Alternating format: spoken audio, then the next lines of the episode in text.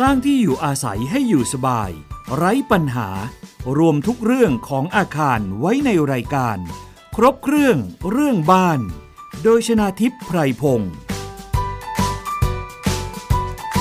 สวัสดีค่ะคุณผู้ฟังคะขอต้อนรับเข้าสู่รายการครบเครื่องเรื่องบ้านค่ะทางไทย PBS Podcast นะคะนอกจากฟังทางเว็บไซต์ Thai PBS Podcast แล้วก็สามารถดาวน์โหลดแอปพลิเคชัน Thai PBS Podcast ไว้ในมือถือของคุณแล้วก็สามารถเปิดฟังรายการครบเครื่องเรื่องบ้านเมื่อไหร่ก็ได้นะคะแล้วนอกจากนั้นยังมีแอปพลิเคชันของ iOS Android นะคะ SoundCloud แล้วก็ Spotify ที่คุณสามารถพิมพ์ชื่อรายการครบเครื่องเรื่องบ้านแล้วก็เลือกฟังแต่ละตอนได้เลยค่ะสำหรับประเด็นวันนี้นะคะนำเรื่องของการชำระภาษีที่ดินและสิ่งปลูกสร้างที่กำหนดไว้เป็นกฎหมายใหม่มาให้ฟังกันอีกครั้งหนึ่งค่ะคุณผู้ฟังเพราะว่ามีประเด็นคำถามที่ประชาชนสงสัยและสอบถามกันเข้ามามากเลยนะคะเกี่ยวกับเรื่องของการชำระภาษีที่บางบ้านบางคนนั้นเนี่ยนะคะซึ่งเป็นเจ้าของอาคารและที่ดินยังไม่ได้รับใบแจ้งให้ไปชี้แจงการครอบครองที่ดินหรือการใช้ประโยชน์ที่ดินรวมถึงการแจ้งให้ไปชำระภาษีซึ่งก็ทำให้หลายคนกลัวกันว่าถ้าไม่ไปชำระภาษีตามกฎหมายนี้แล้วเนี่ยนะคะจะมีความผิดหรือไม่วันนี้เรามาคุยกันนะคะในส่วนของผู้ที่อาจจะได้เจอกับประสบการณ์จริงตรงนี้แล้วก็รวมไปถึงคำตอบของหน่วยงานราชการนะคะว่าถ้ายังไม่ได้รับใบแจ้งให้ไปเสียภาษีเนี่ยถ้าไปเสียภาษีล่าช้าจะมีความผิดหรือไม่นะคะซึ่งวันนี้ค่ะดิฉันจะคุยกับคุณปฐมพงษ์เจียมอุดมศิลป์คณะกรรมการองค์การอิสระเพื่อการคุ้มครองผู้บริโภคภาคประชาชนหรือคอบช.นะคะสวัสดีค่ะคุณปฐมพงษ์ค่ะสวัสดีครับวันนี้เราจะคุยกันอีกครั้งหนึ่งนะคะเพราะว่าหลังจากที่เราคุยกันครั้งที่แล้วก่อนที่จะมีการขยายเวลานะคะให้ประชาชนไปชำระภาษีเนี่ยวันที่1ถึง31สิงหาคม2563นะคะแต่ว่าเมื่อล่วงเลยเวลานั้นมาเนี่ยทำให้ประชาชนก็เกิดความกังวลค่ะคุณปฐมพงษ์ในส่วนของคุณปฐมพงษ์เองนะคะได้เคยเล่าให้ฟังในรายการไปแล้วว่าเป็นผู้ครอบครองที่อยู่อาศัยแล้วก็ที่ดินลองเล่าให้ฟังอีกครั้งค่ะหลังจากล่วงเลยกำหนดเวลาที่ทางรัฐเนี่ยนะคะให้ไปชำระภาษีได้รับใบแจ้งการเสียภาษีหรือยังคะอ๋อคือของผมเนี่ยมีอยู่3กรณีนะครับค่ะกรณีที่1ก็คือที่บ้านที่อยู่อาศัยปัจจุบันไม่มีอะไรมาเลยค่ะไม่มีใบแจ้งเรื่องว่าที่ดินเราเป็นประเภทไหนอะไรยังไงนะครับไม่มีเลยแต่ที่ของน้องสาวซึ่งไปปลูกบ้านไว้เนี่ยอันนั้นมีใบแจ้งมาเขามีหนังสือแจ้งมาว่าเป็นที่ดินเปล่าแล้วเราก็เดินทางไปที่สำนักงานเขตนะครับไปแจ้งบอกว่ามีบ้านมีทะเบียนบ้านเรียบร้อยเจ้าหน้าที่เขาก็แก้ไขให้นะครับกรณีที่2เนี่ยก็คือในส่วนของตัวโรงงานของผมที่สมุทรสาครผมก็มีใบประเมินมานะครับประเมินมาแจ้งมาว่าของเราเนี่ยมีพื้นที่เท่าไหร่อะไรเพราะว่าโรงงานก็คือมีตัวโรงงานกับที่ดินราคาที่ดินเท่าไหร่โรงงานมีพื้นที่เท่าไหร่คูณราคายังไงปุ๊บเป็นภาษีเท่าไหร่แล้วก็แจ้งให้ไปเสียภาษีซึ่งก็ไปเสียภาษีมาเรียบร้อยแล้วก่อนวันที่31สิงหานะครับตอนนี้ที่3คือที่ดินของคุณแม่ที่ต่างจังหวัดแล้วเห็นบอกว่ากรณีที่ดินเกษตรของคุณแม่ที่ต่างจังหวัดเนี่ยนะคะยังไม่ได้รับใบแจ้งให้ไปเสียภาษีใช่ไหมคะครับเหมือนที่บ้านคือไม่มีใบแจ้งมาถามข้างบ้านเขาก็ไม่มีแต่คุณแม่กังวลก็เลยพาแกไปหาไปที่อบต.ค่ะอบต.เขาก็บอกว่าสำหรับที่ดินเกษตรเนี่ยเขาไม่เก็บภาษี3ปีคือปี63 64 65จะไปเริ่มเสียกันปี66ก็คือว่าพูดง่ายๆว่าไม่ตอนนี้สำหรับเกษตรนะฮะไม่เสียสมมติว่าเป็นที่โรงงานนี้นะครับโรงงานนี้เป็นการใช้ที่ดินประเภทอื่นๆเก็บ 10% ของราคาที่เขาภาษีที่ยอดเต็มนะฮะก็คือเก็บแค่ 10% การใช้ประโยชน์แบบที่อยู่อาศัยที่เป็นบ้านก็เก็บ 10% เหมือนกันค่ะแต่ปีนี้เขาเก็บแค่ 10% ของยอดที่แจ้งไปใช่ไหมคะของยอดที่จะต้องเสียภาษีคือเขาจะคำนวณออกมาว่าเท่าไหร่คำนวณเท่าไหร่เขาเก็บเราแค่ 10% อย่างที่โรงงานก็เหมือนกันก็เก็บ 10% นะครับแต่ 10% นี่หมายความว่า หมายถึงคนที่จะเสียนะฮะถ้าคนที่อย่างที่บอกเคยบอกแล้วว่าถ้าไม่ถึง50ล้านอย่างที่อยู่อาศัยเนี่ยราคาไม่ถึง50ล้านนั่นคือไม่ต้องเสียอยู่แล้วแต่ถ้าคนที่เกิน50ล้านอยู่สมมุติว่าคำนวณแล้วบอกว่ามูลค่าคือ60ล้าน50ล้านไม่เสียงั้นเสียตรง10ล้านส่วนเกินใช่ไหมครับ10ล้านส่วนเกินก็คือล้านละ200ฮะ10ล้านก็คือ 2,000 บาทเขาก็เรียกเก็บแค่200บาทก็แสดงว่าทางคุณปฐมพงษ์เนี่ยก็เจอในทุกกรณีเลยนะคะไม่ว่าจะเป็นที่บ้านอยู่อาศัยก็คือในกรุงเทพเนี่ยยังไม่ได้รับใบแจ้งให้ไปเสียภาษีส่วนบ้านของน้องสาวคุณปฐมพงษ์ก็มีใบแจ้งไปถึงแล้วใช่ไหมคะแล้วก็ที่ดินของคุณแม่ที่ต่างจังหวัดที่เป็นแปลงเกษตรก็ได้ทำการติดต่อทางหน่วยงานปกครองส่วนท้องถิ่นแล้วนะคะเพราะว่ายังไม่ได้ใบแจ้งให้เสียภาษีส่วนที่โรงงานซึ่งถือว่าเป็นอสังหาริมทรัพย์ที่ประกอบธุรกิจอันนี้ดำเนินการเสียภาษีเรียบร้อยจะเห็นได้ว่ามันเกิดปัญหาตรงที่ความกังวลใจประชาชนสำหรับคนที่เป็นเจ้าของอสังหาริมทรัพย์ที่ดินหรือสิ่งปลูกสร้างที่ยังไม่ได้รับใบแจ้งให้ไปเสียภาษีนี่แหละค่ะคือมีคำถามมาเยอะเลยนะคะคุณปฐมพงษ์จากที่มีการนำเสนอในรายการสถานีประชาชนค่ะคำถามยอดฮิตเลยก็คือเกี่ยวกับคำถามว่า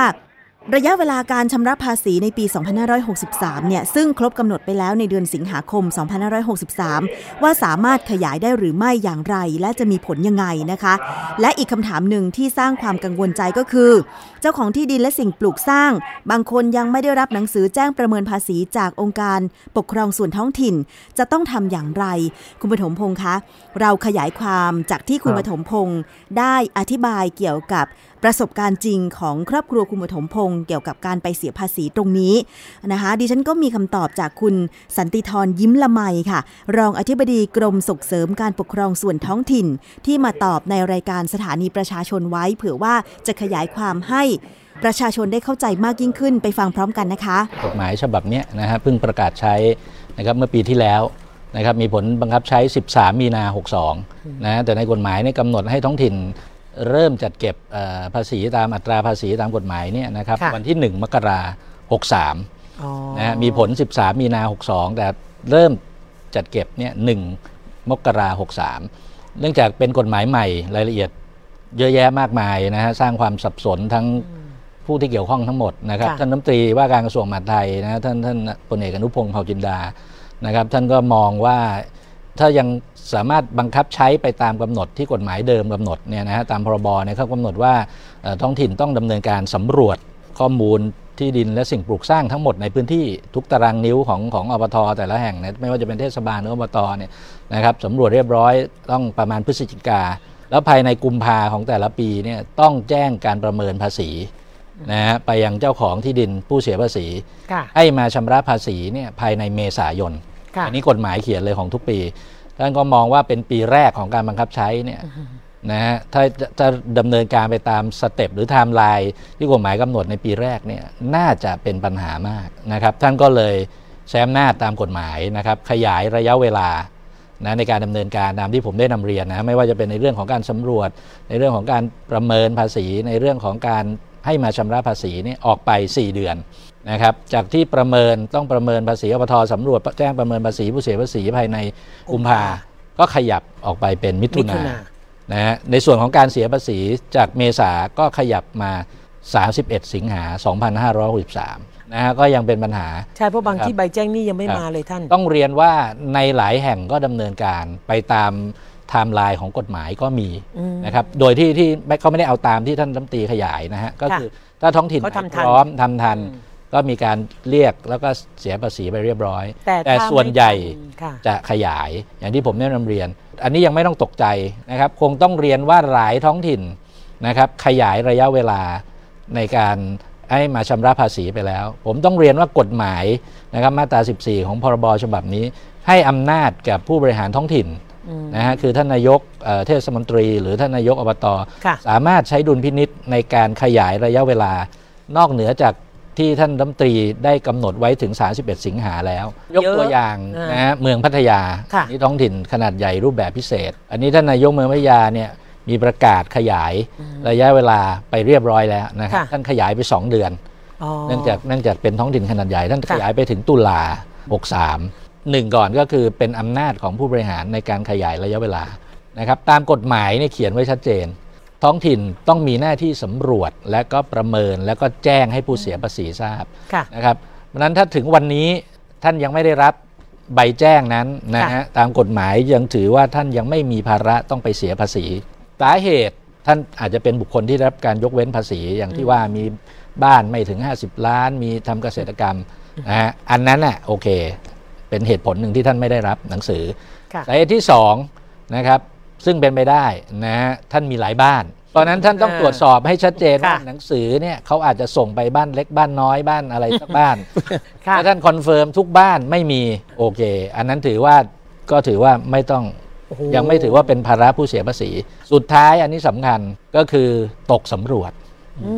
นะฮะตกสำรวจมีแน่นอนคงต้องเรียนอย่างกทมเนี่ยผมไปสอบถามแล้วมีเจ้าที่จัดเก็บรายได้แต่ละเขตนี่ประมาณ10กว่าคนนั่นเองโดยเฉพาะอย่างยิ่งอบต.เล็กๆเนี่ยนะฮะบางพื้นที่มีเจ้าที่อยู่คนเดียวนะครับต้องไปสำรวจพื้นที่ทุกตารางนิ้วอ่ะกฎหมายฉบับนี้ต้องให้สำรวจทุกตารางนิ้วนะครับไม่ได้ยกเว้นแต่ว่าสำรวจมาแล้วจะเข้าข่ายยกเว้นเข้าข่ายงดเข้าข่ายลดอันนี้อีกเรื่องหนึ่งนะครับเพราะนั้นเป็นไปได้3กรณีที่ผมว่าซึ่ง2กรณีหลังโอเคอันนั้นเป็นหน้าที่ของอบต.ที่จะต้องไปแก้ไขปรับปรุงถ้าส่งไปแล้วท่านไม่มีผู้ตอบรับตีกลับมาอบต.ก็ต้องไปสำรวจข้อมูลเพิ่มเติมในส่วนของการตกสำรวจนะอบต.ก็ต้องไปดำเนินการเดินให้เรียบร้อยนะครับนั้นยืนยันตามหลักการถ้าท่านณวันนี้ท่านยังไม่ได้รับหนังสือแจ้งนะให้ไปเสียภาษีเนี่ยตามกฎหมายถือว่าท่านยังไม่มีภาระที่จะต้องไปเสียภาษีค่ะคุณปฐมพงษ์คะครับค่ะนั่นคือคำตอบของคุณสันติธรยิ้มละไมรองอธิบดีกรมส่งเสริมการปกครองส่วนท้องถิ่นนะคะก็แสดงว่าถ้าใครยังไม่ได้รับหนังสือประเมินการเสียภาษีให้ก็ยังไม่มีภาระต้องไปเสียภาษีอันนี้ก็สบายใจว่าไม่มีความผิดใช่ไหมคะใช่ครับไม่มีความผิดถือมาหาว่าเราผิดนี่สงสัยต้องไปคุยกันที่ศาลปกครองแล้วครับ ที่ฟังคำตอบเมื่อสักครู่เนี่ยนะคะกรณีของคุณแม่คุณปฐมพงษ์ที่อยู่ต่างจังหวัดมีที่ดินทำการเกษตรด้วยความที่คุณแม่ก็ร้อนใจก็เลยพาคุณแม่ไปที่องค์การปกครองส่วนท้องถิ่นใช่ไหมคะเล่าให้ฟังหน่อยค่ะว่าขั้นตอนดำเนินการนี้เป็นยังไงคะก็คือเราก็ถือโฉนดที่ดินไปนะครับแล้วก็ไปบอกเขาว่าเพราะว่าที่ผ่านมาเราเสียภาษีบำรุงท้องที่เป็นประจำอยู่แล้วใช่ไหมครับเราก็เอาไปถามเขาว่าเนี่ยทำไมเราไม่ได้รับหนังสือเขาก็บอกว่าเนื่องจากได้รับยกเว้นไม่ต้องเสียภาษี3ปีเขาเลยไม่ส่งเขาตอบอย่างนี้ฮะว่าคือก็ตรงกับที่เมื่อกี้รองอธิบดีบอกนะฮะว่าถ้าไม่มีภาระภาษีต้องจ่ายเนี่ยเขาอาจจะไม่ส่งให้เขาได้ประหยัดงบเขาก็ไม่ส่งให้แต่ที่ดินของคุณแม่เนี่ยมีเรื่องแปลกมหัศจรรย์อยู่อย่างนะฮะอย่าบอกเลยนะว่าอบต.ไหนก็คือว่าคือเนื่องจากว่าอย่างที่บอกว่าคือมันเป็นภาระหน้าที่ของเจ้าหน้าที่องค์การปกครองส่วนท้องถิ่นที่จะต้องทำรายการทะเบียนทรัพย์สินที่จะต้องเสียภาษีขึ้นมาก็คือพวกที่ดินและสิ่งปลูกสร้างนี่แหละตอนนี้ในอบต.ที่ดินของคุณแม่อยู่เนี่ยเขาทำง่ายๆเลยครับว่าทุกแปลงที่ดินทุกแปลงในอบต.นั้นเนี่ยเป็นเกษตรหมดเลยไม่มีบ้านเลยสักหลังนึงเพราะฉะนั้นทุกคนไม่ต้องเสียอ้าวทำไมอะคะคือแน่นอนว่าอบต.หนึ่งเนี่ยมันก็ต้องมีเลขที่บ้านนะผมก็ไม่เข้าใจว่าทำไมเขาทำแบบนั้นแต่ว่าอาจจะเขาทำไม่ทันเพราะฉะนั้นถ้าทุกแปลงเป็นเกษตรก็คือไม่ต้องเสียภาษีใช่ไหมครับได้รับยกเว้นก็ไม่ต้องมีภาระงานเขาก็ไม่มีแล้วอย่างที่บอกแล้วเขาก็ไปนับหนึ่งเอาปีหน้าว่าตอนไปเขาก็จะสำรวจเพราะอย่างตอนที่ผมไปถามเจ้าหน้าที่เนี่ยเราก็เอาโฉนดไปแล้วเราก็บอกเขาบอกว่ามีอยู่แปลงหนึ่งนะเรามีบ้านนะไม่ใช่ทำเกษตรนะทำเกษตรแค่2แปลงอีกแปลงหนึ่งอีกบ้านเขาก็ขอสำเนาโฉนดแล้วก็โน้ตในสำเนาของเขาเก็บไว้ว่าแปลงนี้มีบ้านแสดงว่าเขาก็จะไปแก้ไขข้อมูลว่าแปลงนี้จะต้องลงไปว่าเป็นใช้เป็นที่อยู่อาศัยเพราะว่าเดี๋ยวภายในพฤศจิกายน63เนี่ยเขาจะต้องทำเรื่องของปี64ถูกไหมครับที่จะเก็บปี64เขาก็จะไปแก้ไขก็แสดงว่าตอนนี้เนี่ยการดำเนินการของเจ้าหน้าที่ท้องถิ่นในการที่จะส่งหนังสือประเมินการเสียภาษีที่ดินและสิ่งปลูกสร้างตามกฎหมายใหม่นี้เนี่ยก็ยังคงขยายในบางพื้นที่แล้วก็เรียกเก็บในบางพื้นที่ถูกต้องไหมคะ ทีนี้พูดถึงในส่วนที่อยู่อาศัยในกรุงเทพอย่างคุณปฐมพงศ์ก็บอกว่าที่บ้านในกรุงเทพเนี่ยก็ยังไม่ได้รับหนังสือประเมินภาษีส่วนคอนโดดิฉันเองก็ยังไม่ได้รับเหมือนกันค่ะคุณปฐมพงศ์อันนี้น่าจะเป็นการขยายระยะเวลาแต่เราจะทราบได้ยังไงว่าเขาขยายให้ถึงตอนไหนคือเราไม่ต้องสนใจว่าเขาขยายถึงตอนไหนนะครับเพราะอย่างที่บอกเบื้องต้นถ้าเรายังไม่ได้รับหนังสือแจ้งคือเรายังไม่ถือว่ามีภาระภาษีที่ต้องเสียนะครับอันนี้ประเด็นอยู่ที่ตรงนี้ก่อนนะฮะคือถ้าไม่ได้รับหนังสือแจ้งคือเราไม่มีภาระที่จะต้องเสียนะครับถ้าหนังสือแจ้งคือเราก็ไปเสียเพราะหนังสือแจ้งจะบอกให้เราไปชำระเมื่อไหร่อันนี้ตัวหนังสือแจ้งต้องดูกันนิดนึงวันที่ในหนังสือกับวันที่ที่เราได้รับหนังสืออย่างเช่นวันที่ในหนังสือหรือวันที่20แล้วบอกว่าให้เราไปชำระภายในวันที่15เห็นไหมฮะมันเลย5วันเอาตาประทับของไปรษณีย์ว่าเรารับหนังสือวันไหนนะครับนี่คือจุดที่เราคนจะต้องสนใจเพื่อไม่ให้เสียประโยชน์ว่าเฮ้ยคุณลงวันที่1บอกให้จ่ายวันที่15แต่ว่าหนังสือมาถึงเราวันที่20งั้นตาประทับสำคัญเราบอกเราไม่ได้เลยเวลาจะมาปรับจะอะไรเราไม่ได้นะครับเพราะหนังสือเดินทางมาถึงเราวันที่20แต่ได้รับหนังสือแล้วควรจะรีบไปเท่านั้นเองนะฮะอย่ามาดองไว้อีก15วันอันอย่างนั้นเถียงไม่ออกแล้วครับ ใช่เพราะว่ามีเพื่อนบ้านดิฉันในคอนโดก็ถามกันมาในไลน์กลุ่มเหมือนกันนะคะว่าเนี่ยยังไม่ได้รับหนังสือแจ้งเลยเราจะมีความผิดอะไรไหมซึ่งน่าจะเป็นเหมือนกันหมดนะคะว่าถ้า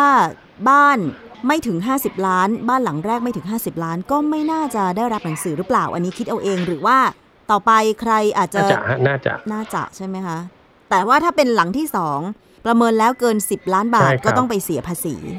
ถูกต้องครับก็เราก็น่าจะได้รับหนังสือแต่ว่าถ้าก็ทำไม่ทันก็อย่างที่บอกคือเราไม่ได้รับหนังสือก็ช่วยไม่ได้ครับเพราะว่าหน้าที่การทำประเมินอยู่ที่เจ้าหน้าที่ไม่ใช่เรากฎหมายเก่าเนี่ยเราต้องไปยื่นแบบแสดงรายการเองแล้วเขาก็จะทำหนังสือตอบกลับมาว่าเสียไม่เสียแต่คราวนี้เนี่ยคือเจ้าหน้าที่ก็ทำตั้งแต่ต้นจนกระทั่งมีหนังสือออกมาแจ้งเราว่าเราจะต้องเสียภาษีหรือถ้าไม่ต้องเสียภาษีเขาอาจจะไม่แจ้งเท่านั้นเองเพราะฉะนั้นถ้าไม่มีหนังสือก็คือไม่มีความผิดอะไรทั้งสิ้นครับสิ่งสำคัญที่อยากจะเตือนกันนิดนึงเนี่ยก็คือการคำนวณภาษีเนี่ยต่างหากนะครับนะครับคือคำนวณภาษีคือภาษีมันเป็นภาษีที่ดินและสิ่งปลูกสร้างราคาที่ดินอ้างอิงกับกรมธนารักษ์อันนี้ไม่น่าจะมีปัญหาแต่ราคาสิ่งปลูกสร้างเนี่ยแต่ละสิ่งปลูกสร้างมันราคาไม่เหมือนกันนั่นน่ะสิค่าเสื่อมเข้ามาเกี่ยวข้องสมมติบ้านที่ต่างจังหวัดเนี่ยอายุกี่ปีฮะโอ้บ้านต่างจังหวัดถ้าเป็นของดิฉันเหรอคะเพราะฉะนั้นจะเอา20ปีขึ้นนะคะครับบ้าน20ปีย่อมมีราคาถูกกว่าบ้านปลูกใหม่ที่เป็นวัสดุเดียวกันถูกไหมครับใช่เพราะฉะนั้นเขาจะมาคิดว่าราคาเท่ากับราคาบ้านปลูกใหม่ไม่ได้เนี่ยตึกหรืออะไรก็เหมือนกันโกดังราคามันแตกต่างกันราคาต่อตารางเมตรมันต่างกันแล้วก็อายุของสิ่งปลูกสร้างก็เป็นส่วนของที่จะต้องคำนวณเรื่องค่าเสื่อมนั้นสองอันนี้รวมกันถ้าเจ้าหน้าที่ก็ทำผิดซึ่งแนวโน้มเวลาทำผิดเนี่ยมันจะทำให้เราเสียภาษีเกินอ๋อ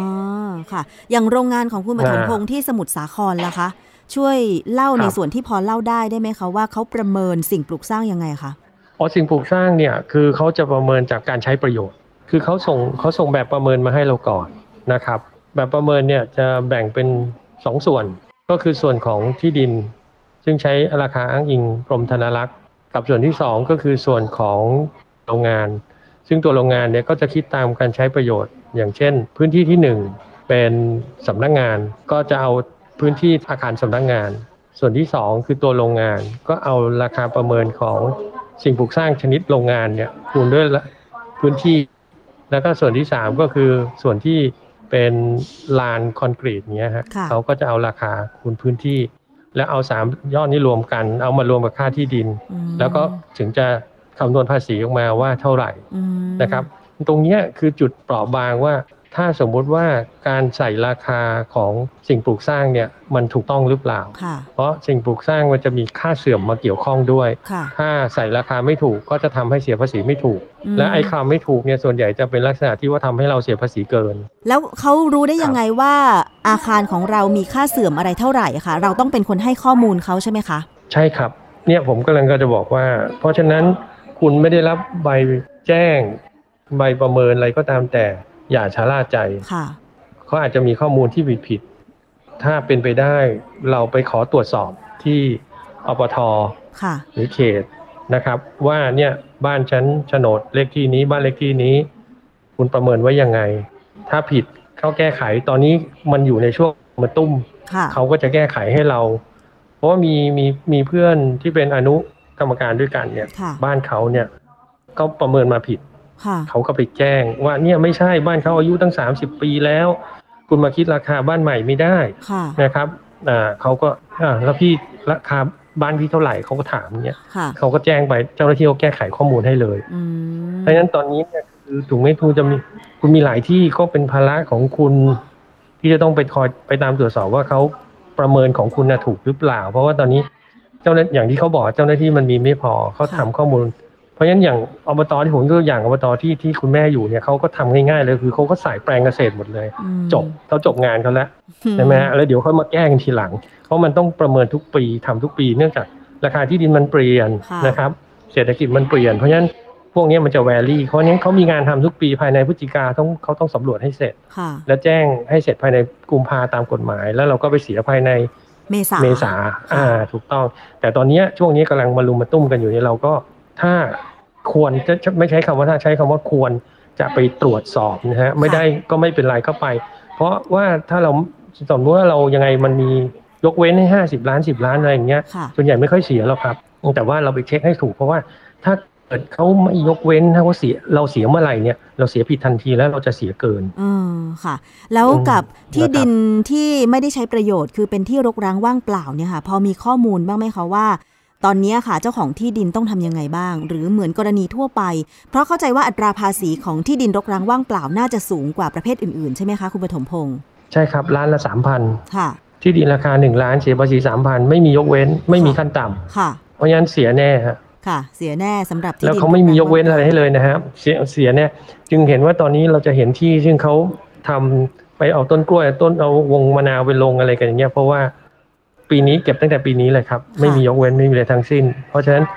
ที่รกร้างว่างเปล่าเนี่ยจะโดนก่อนเลยเขาจะเอาตรงนี้ก่อนเขาก็จะละเว้นเขาถึงยกเว้นแปลงเกษตรเขาจะได้ลดงานเนี่ยฮะแปลงเกษตรไม่ต้องทำมันเยอะมากนะฮะแปลงเกษตรเนี่ยโอ้ทั่วประเทศไม่ต้องทำเลยใช่ไหมครับก็เหลือที่อยู่อาศัยอย่างอบต.ที่ผม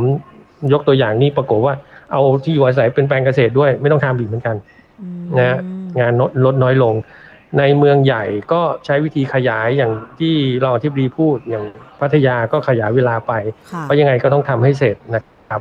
แต่อย่างที่บอกคือย้ำเลยนะฮะว่าถ้าเป็นไปได้คุณไม่ได้รับอะไรคุณไปตรวจซะหน่อยนะฮะเสียเวลาไม่มากเพื่อรักษาสิทธิ์นะครับว่าถ้าเสียก็เสียให้มันถูกต้องถ้าไม่เสียเราก็จะได้ยิ่งสบายใจโอเคไม่ต้องเสียใช่ค่ะไอ้ตุ๊บๆต่อมๆจะมาไม่มาจะเสียไม่เสียอะไรเงี้ยไม่หนุกค่ะใช่ใช่เพราะว่าอย่างกรุงเทพมหานครเนี่ยผู้ว่ากรุงเทพนะคะพลตำรวจเอกอัศวินขวัญเมืองก็บอกว่า50เขตเนี่ยได้แจ้งราคาประเมินทุนทรัพย์ที่ดินและสิ่งปลูกสร้างและแจ้งประเมินภาษีให้กับเจ้าของอาคารเจ้าของที่ดินไปแล้วตั้งแต่กรกฎาคม2563ที่ผ่านมามีเอกสารถ้าใครได้รับแล้วก็ไปเสียภาษีภายในสิงหาคมหากเห็นว่าการประเมินภาษีที่ดินและสิ่งปลูกสร้างไม่ถูกต้องเหมาะสมสามารถยื่นคำร้องคัดค้านต่อผู้ว่าราชการกรุงเทพมหานครณฝ่ายรายได้สำนักงานเขตที่ตั้งของที่ดินและสิ่งปลูกสร้างได้นะคะแต่ว่าก็มีบอกว่าขยายเวลาเนี่ยค่ะการขยายเวลานี่แหละรู้สึกว่ากำหนดขยายระยะเวลาชำระภาษีจากเดือนสิงหาคมเป็นภายในเดือนตุลาคม2563นะคะอันนี้ก็อยู่ที่แต่ละเขตนะคะกทม.ขยายด้วยครับใช่ค่ะใช่อยู่แต่พื้นที่ครับไม่เหมือนกันแต่ว่าการชำระภาษีก็ง่ายๆนะคะอย่างคุณปฐมพงษ์นี่ไปชำระที่เขตเลยหรือเปล่าคะของผมอย่างที่โรงงานนี่ก็ไปชำระที่อบต.ค่ะนะครับสำหรับที่น้องสาวเนี่ยก็ไปทำเรื่องที่เขตครับค่ะเขาจะมีตอนนี้คือเขาตั้งโต๊ะตั้งรับเต็มที่ฮะไปมีโต๊ะให้นั่งเพียบเลยค่ะแต่ว่าถ้าใครไม่สะดวกไปที่สำนักงานเขตหรืออบต.ก็ชำระที่เคาน์เตอร์ธนาคารกรุงไทยทุกสาขา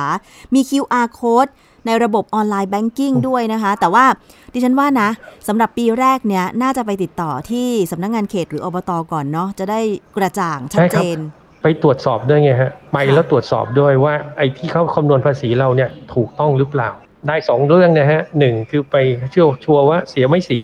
คำนวณภาษีเราได้ถูกต้องไหมสบายครับทีเดียวครั้งเดียวค่ะเอาละค่ะนี่คือการไขข้อข้องใจไขความกังวลของประชาชนเกี่ยวกับการต้องไปเสียภาษีที่ดินและสิ่งปลูกสร้างตามกฎหมายใหม่นี้นะคะท้ายนี้คุณปฐมพงศ์มีอะไรจะฝากถึงคุณผู้ฟังบ้างคะอย่างที่ย้ำนะครับก็คือคุณนันทิกาน้ำพูดด้วยว่าคือไม่มีหนังสือแจ้งก็ขอให้ไปตรวจสอบนะฮะเพื่อความถูกต้องและเราจะได้ยืดอกนะฮะฉันเสียภาษีถูกต้องนะครับค่ะเอาละค่ะวันนี้ต้องขอบคุณมากๆเลยนะคะคุณปฐมพงษ์เจียมอุดมศิลป์ค่ะคณะกรรมการองค์การอิสระเพื่อการคุ้มครองผู้บริโภคภาคประชาชนหรือคอบช.นะคะก็เป็นวิทยากรประจำรายการแล้วก็มีพูดคุยในหลายๆประเด็นซึ่งในส่วนของประชาชนที่เกี่ยวข้องกับที่อยู่อาศัยหรือว่ากฎหมายเรื่องนี้เนี่ยบางทีนะการที่เราไม่ได้เรียนกฎหมายมาก็ต้องศึกษาเพิ่มเติมจะได้ปฏิบัติให้ถูกต้องแล้วก็ไม่ถูกละเมิดไม่ถูกเอาเปรียบด้วยนะคะครับค่ะวันนี้ขอบพระคุณมากค่ะเดี๋ยวถ้ามีประเด็นอื่นๆจะขอความกรุณาพูดคุยในรายการอีกนะคะครับยินดีครับค่ะสวัสดีค่ะเอาล่ะค่ะคุณผู้ฟังคะนี่คือทั้งหมดของรายการครบเครื่องเรื่องบ้านทางไทย PBS Podcast นะคะวันนี้หมดเวลาลงแล้วค่ะดิฉันชนาธิป ไพรพงศ์ต้องลาไปก่อนสวัสดีค่ะติดตามรายการได้ที่ www.thaipbspodcast.com แอปพลิเคชัน Thai PBS Podcast หรือฟังผ่านแอปพลิเคชัน Podcast ของ iOS Google Podcast Android Podbean SoundCloud และ Spotify ติดตามความเคลื่อนไหวของรายการและแสดงความคิดเห็นโดยกดถูกใจที่ facebook.com/thaipbspodcast